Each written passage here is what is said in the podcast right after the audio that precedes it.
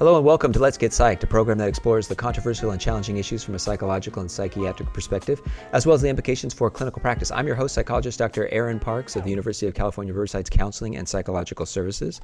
I'm joined by my co-host, second year child and adolescent psychiatry fellow, Dr. Toshi Yamaguchi. Hi, Tosha. Hi, guys. Fourth year psychiatry resident at UCR, Dr. DM Wynn. Hi, DM. Hi, Dr. Parks. And second year psychiatry resident, Dr. Alan Atkins. Hi, Alan. Good evening, Dr. Park. Good evening. The views expressed on Let's Get Psyched are those of the speaker. They do not represent the University of California, UC Riverside's Counseling and Psychological Services, or UCR School of Medicine. Well, thank you for joining us on tonight's show. We're going to talk about the extent that politics gets into the room in clinical practice.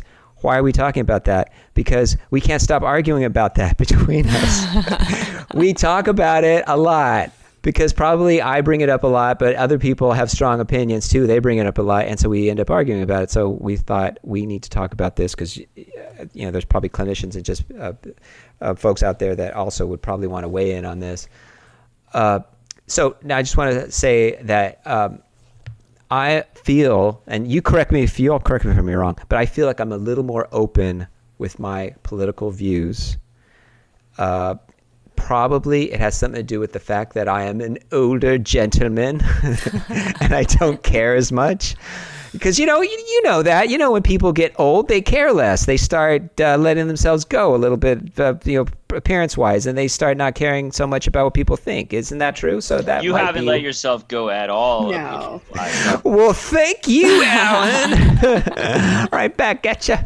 Um, no, I mean, you know, you know what I mean. I mean, like as far as opinion, and just my career it's pretty is pretty stable you know I, uh, I think. I actually wonder if it's because you work with college age youth and they are also very strong. Very politically active. And it's real easy to be active. who i am because most college people are liberal. And i'm liberal if you haven't gotten it by now i'll just tell you. So it is very I, easy for me. Now i will say it doesn't come up that much though honestly with college folks I want to I also wonder if it's because you have a lot of experience and you feel very secure in your abilities with your skills. And for the rest of us, we're still in training. I certainly don't feel very confident in my therapeutic skills. Um, I feel like I'm just on the cusp of learning how to do therapy. So I, there's a sense of safety in neutrality.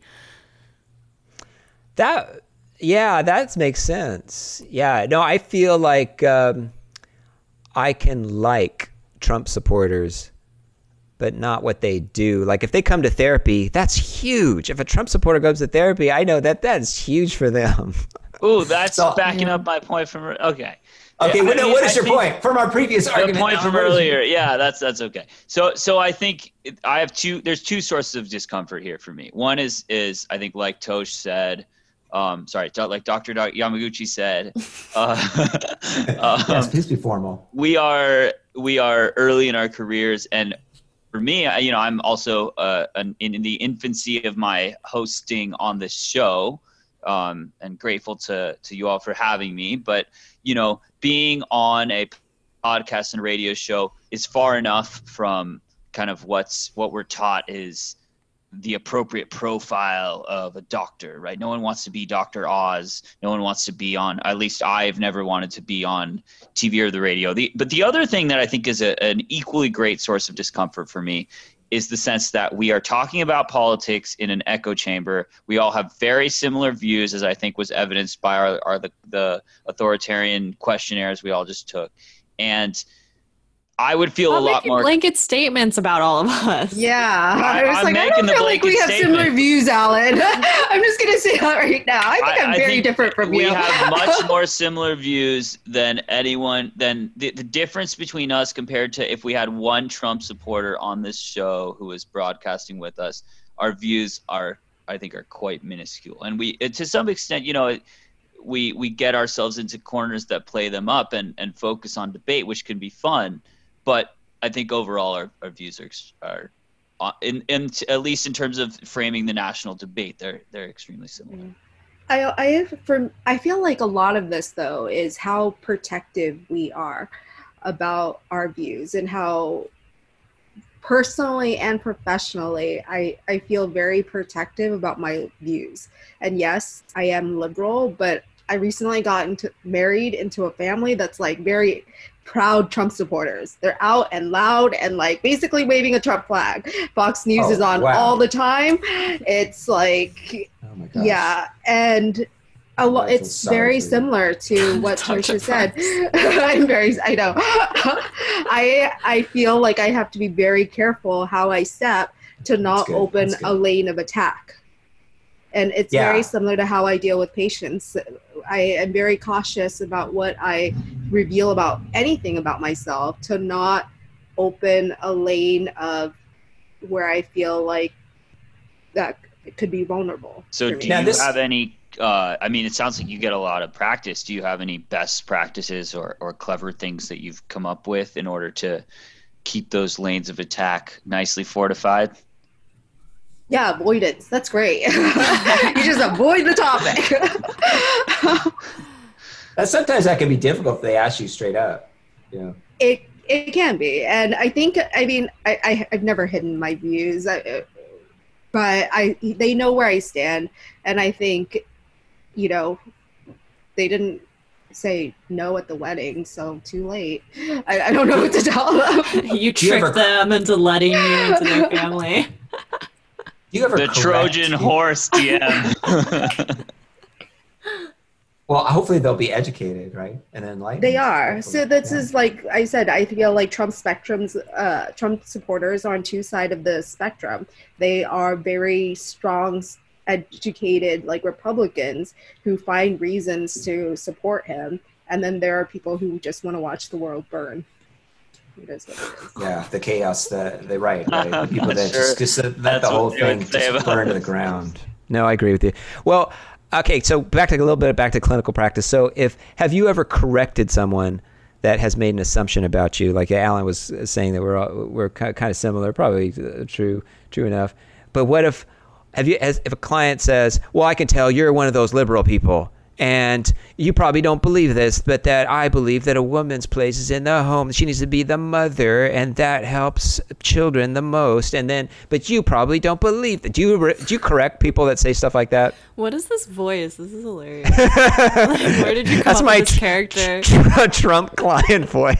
Or do you say? Or what if someone says? Well, uh, I know your type. You probably are goody goody, and you've never taken drugs, so you probably don't even understand my experience. I recently oh, I get that all the time. Tell me that. I uh, sorry, Tosh, go for it. I get that all the time.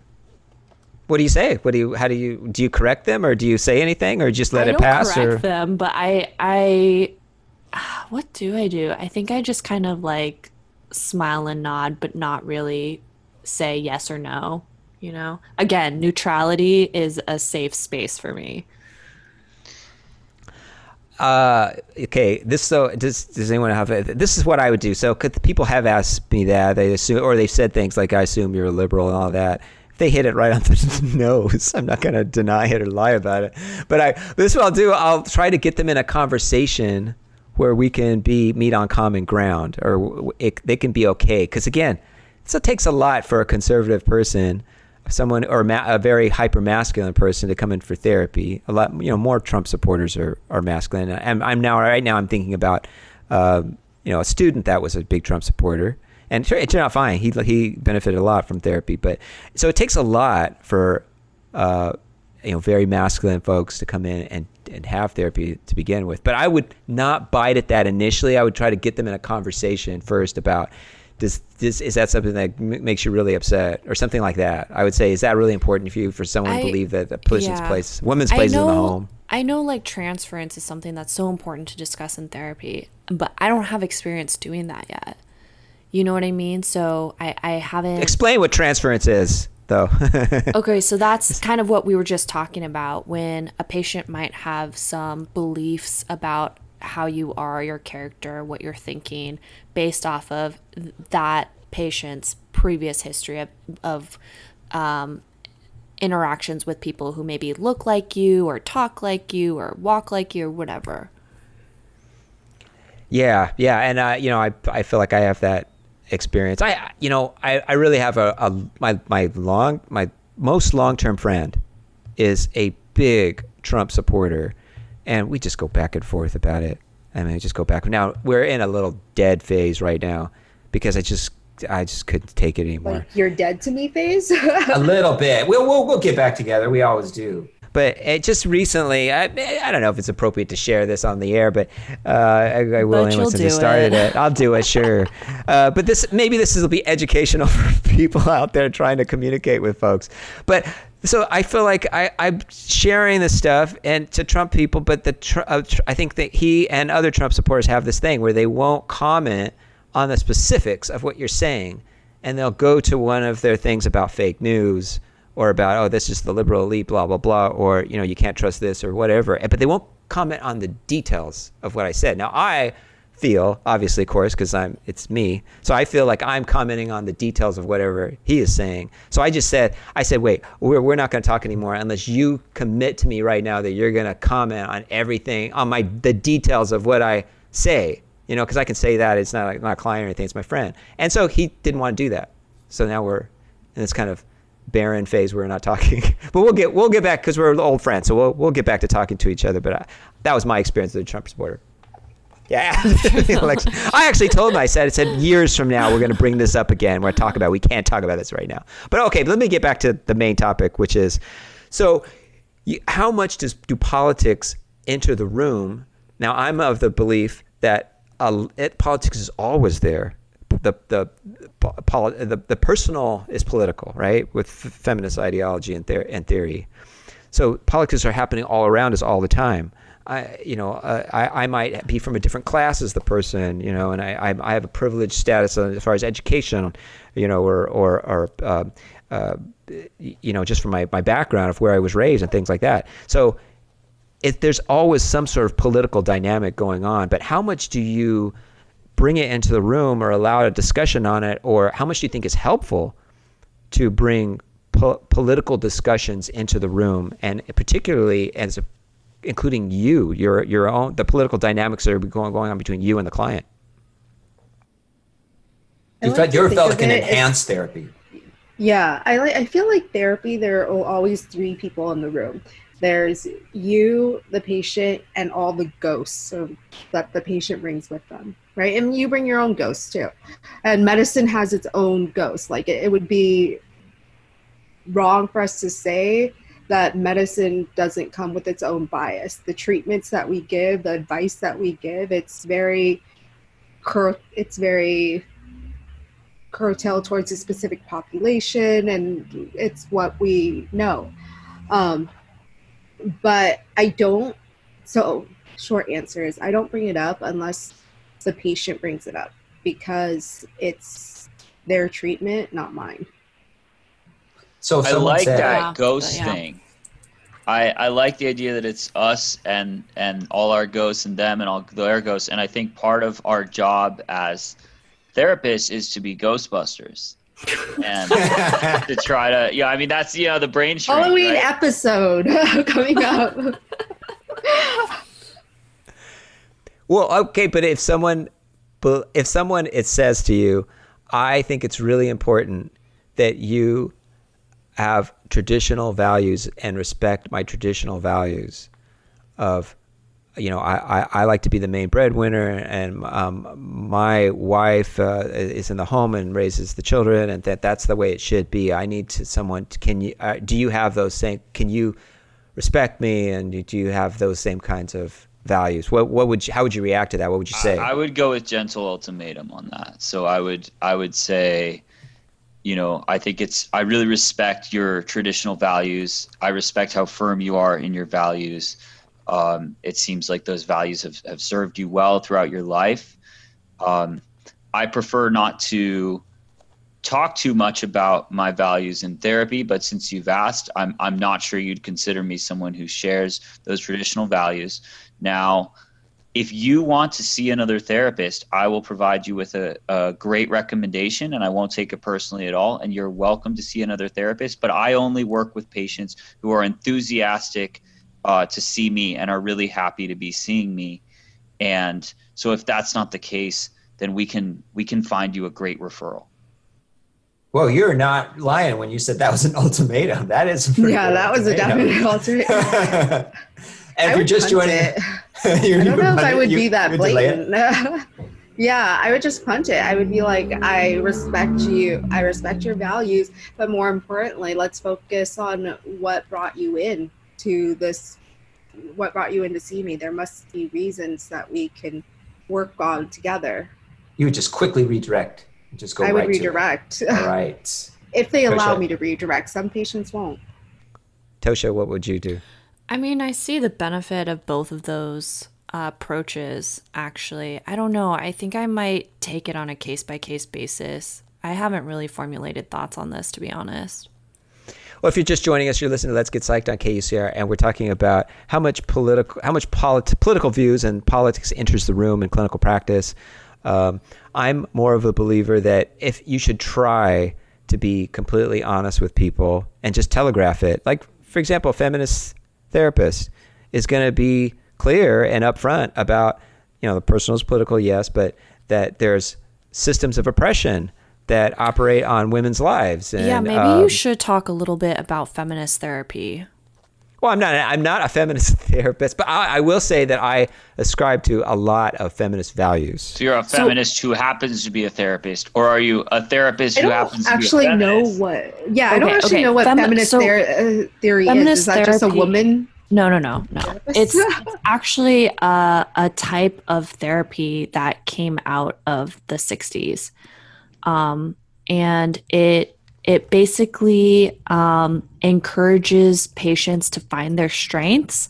Um, it puts their the patient's struggles in a context of um, society's influence on their struggles. So it it acknowledges how certain marginalized communities may be marginalized by society, um, and puts it less on like these are faults of the individual and more on identifying how this could be a systematic issue. Systematic um, or interpersonal. So i'm sorry am i am i cutting you in the middle of a of the explanation tosh? Well, I mean, I, just to finish up, there there isn't a lot of evidence apparently for this type of therapy. Um, but it is something that has been recommended as a treatment for feminists who are struggling with um, the stress or anxiety they feel when trying to to to challenge maybe society and society's um, invalidation of their struggle. And this has been made more current with uh, eco anxiety as being recommended as a treatment for eco anxiety, which we've talked about before. Right. And and where it, where that comes in, where the use of feminist therapy comes in for eco anxiety is the idea partly of um, if you're being gaslighted, normalizing your ideas because everyone around you is making you feel that your ideas are not valid. And for right. me, and, and the main criticism of feminist therapy is comes from I think this psychiatrist at Yale who says that it's like paranoid and and I guess there could be applications where it was paranoid, but I find it really useful. And I don't know if this is uh, bona fide feminist therapy or if this is just ideas I learned from women's studies classes in therapy. But when I get an you know 18 to 24 year old young woman in the psych hospital who has tried to uh, commit suicide because related to feelings of um, not being believed or being dramatic after a sexual assault and they're feeling like tiny human beings i find that the the the gaslighting ideas that come from feminism that the ideas that you know your ideas are actually the right ones and maybe society is the problem here are really important parts of mm. of mm interpersonal therapy, of supportive therapy, and even of CBT, of challenging automatic negative thoughts that may have been inserted into their heads by the cultural milieu. One other aspect of feminist therapy that I read about is um, the importance of therapists encouraging their patients to actually do some sort of engage in s- some sort of social work, some sort of activism, um, and that supports their um, their own feeling of empowerment, uh, um, assertiveness, lets them put in action their learn they're developing assertiveness the that they've been working on in therapy. I love that. Boy that's really putting a political spin on the therapy experience. Where you're encouraging it doesn't have to. Yeah, I, I don't understand. It's pointing out a problem with the system and then d- encouraging to act on you to act on that problem. And that's encouraging them to be politically and socially active. How well, is it not injecting okay, so politics into the therapy way. session? Okay, well, okay. done so what way? So it doesn't need to be done in a political way, right? So, so I think it, I don't know the evidence behind this, but I find it useful a lot of times as just a way of like sneaking a little more um, activating influence to my danger to self patients at the end of their hospitalization on discharge. I'll assign them one last homework assignment, and it'll often be to read Man's Search for Meaning and then to use that inspiration to do something. And I'll, I'll, usually a lot of my times my parting line with a patient will be, "There's a lot of people out there in the world suffering. Um, you know, get your get your career on board so you can help those people or something like that." And and just having like a call to action to have meaning outside of just um, get yourself better so you can get yourself better, which often doesn't really ring true to someone with nihilistic ideas and suicidality the the charge to go help the world doesn't need to be politicized and i think it's rarely a misguided idea. Well it might be just semantics about you know what's what is considered quote political and what's not political but i mean i feel like yeah i think you know as far as alan uh, you're talking about that kind of criticism of like they're too paranoid or something I, I, guess I would have to learn like what specifically they're talking about, but I think it, it might go down to uh, how uh, much advocacy are you pressing that is emerging from your ideology, and it, the person is not uh, uh, taking it that as their own. They're not choosing that. I mean, I feel like if you're maybe maybe you're overstepping it if you're pushing it. If you feel like if you feel like you're pushing it, rather than offering it. I almost feel like in some ways feminist therapists are more open and upfront about their ideology, and that as a as a client or a patient, I would like that. I would like like okay, you're a feminist therapist. Okay, so now now you, you, there's nothing that you're gonna. There's nothing that is not unsaid. You you are you're. I can go on the internet and see what you're um, you're for. You're going to be blatantly political about things.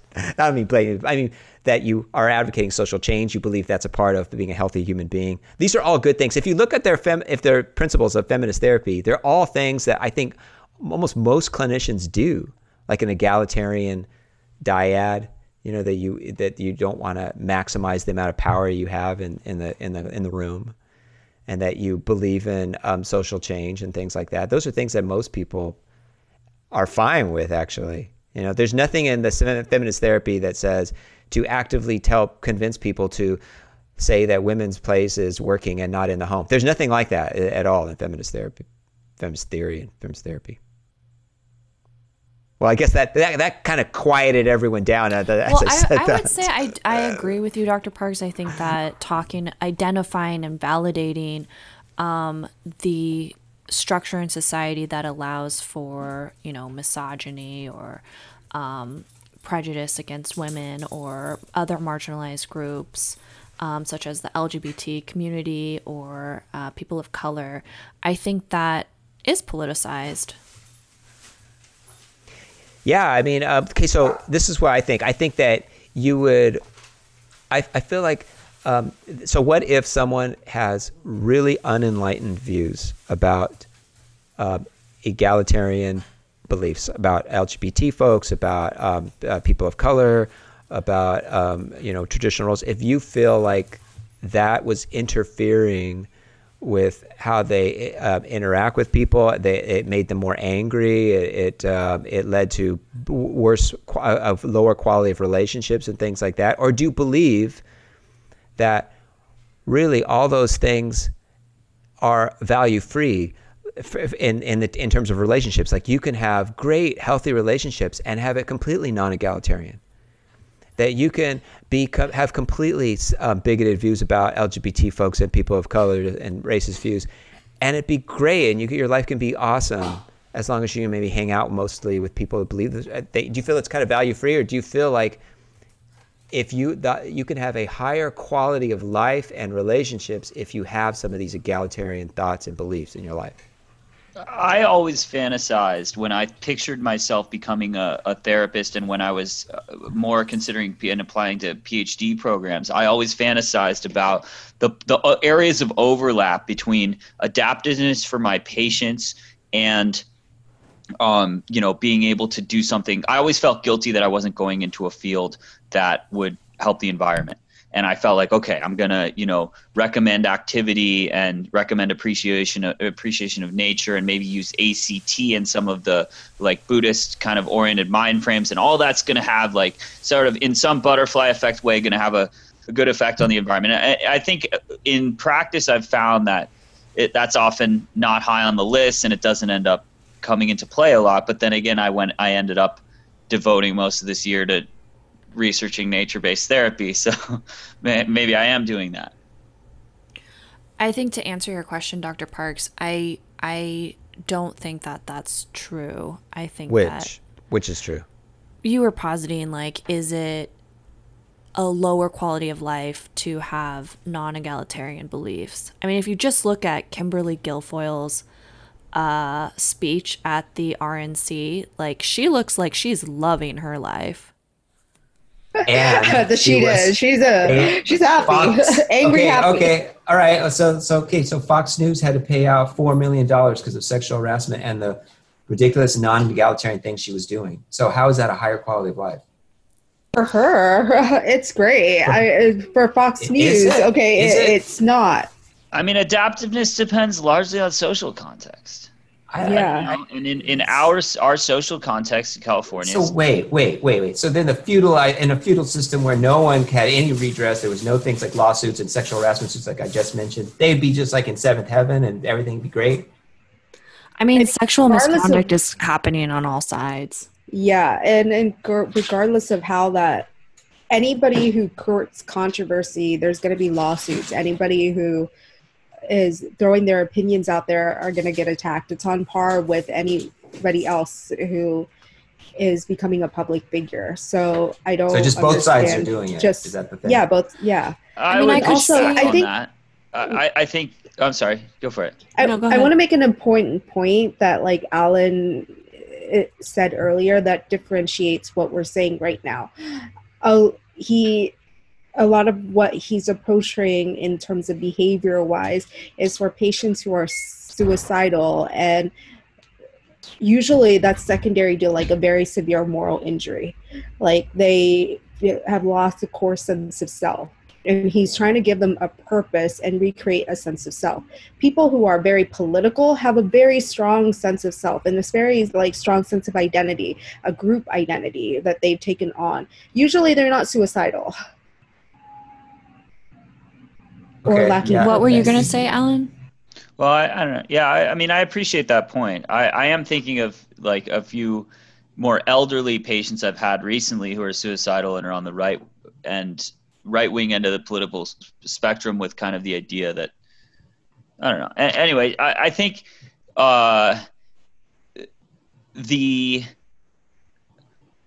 I think if you can find areas where, and uh, overall, I think medicine and psych are politicized. They're, the evidence, and I'm just going to say this is going to politicize me, but I think the evidence is largely pointing towards increasingly we're becoming um, sort of promoting of practices that are Eastern or open minded or things that would be considered liberal if you had to kind of consider them one thing or another, like yoga, like meditation. But you like talking or Trump talking, Alan? yeah, I think this is this this is um well, I'm super corners of the U.S. and certain communities of the U.S., but not overall. I don't. I wouldn't say overall. I would also. I think right now there's a spin. Yes, there's a definitely a spin from this presidency and this that is saying, you know, what the we're in our ivory towers we are liberals and you know our our our treatments are like restrictive or well, I don't know, whatever. There's definitely a spin right now.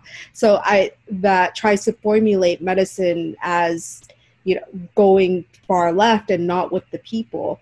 But I don't think that is true. I think they're like all, all doctors come from you can't generalize medicine. All everyone is different and doctors have different opinions and different spectrums. And yes, does medicine have its bias?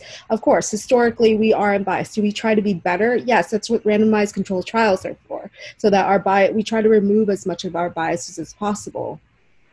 I'm with and you. I actually would say that I think the the data is sort of leaning towards increased open-mindedness and Eastern ideas.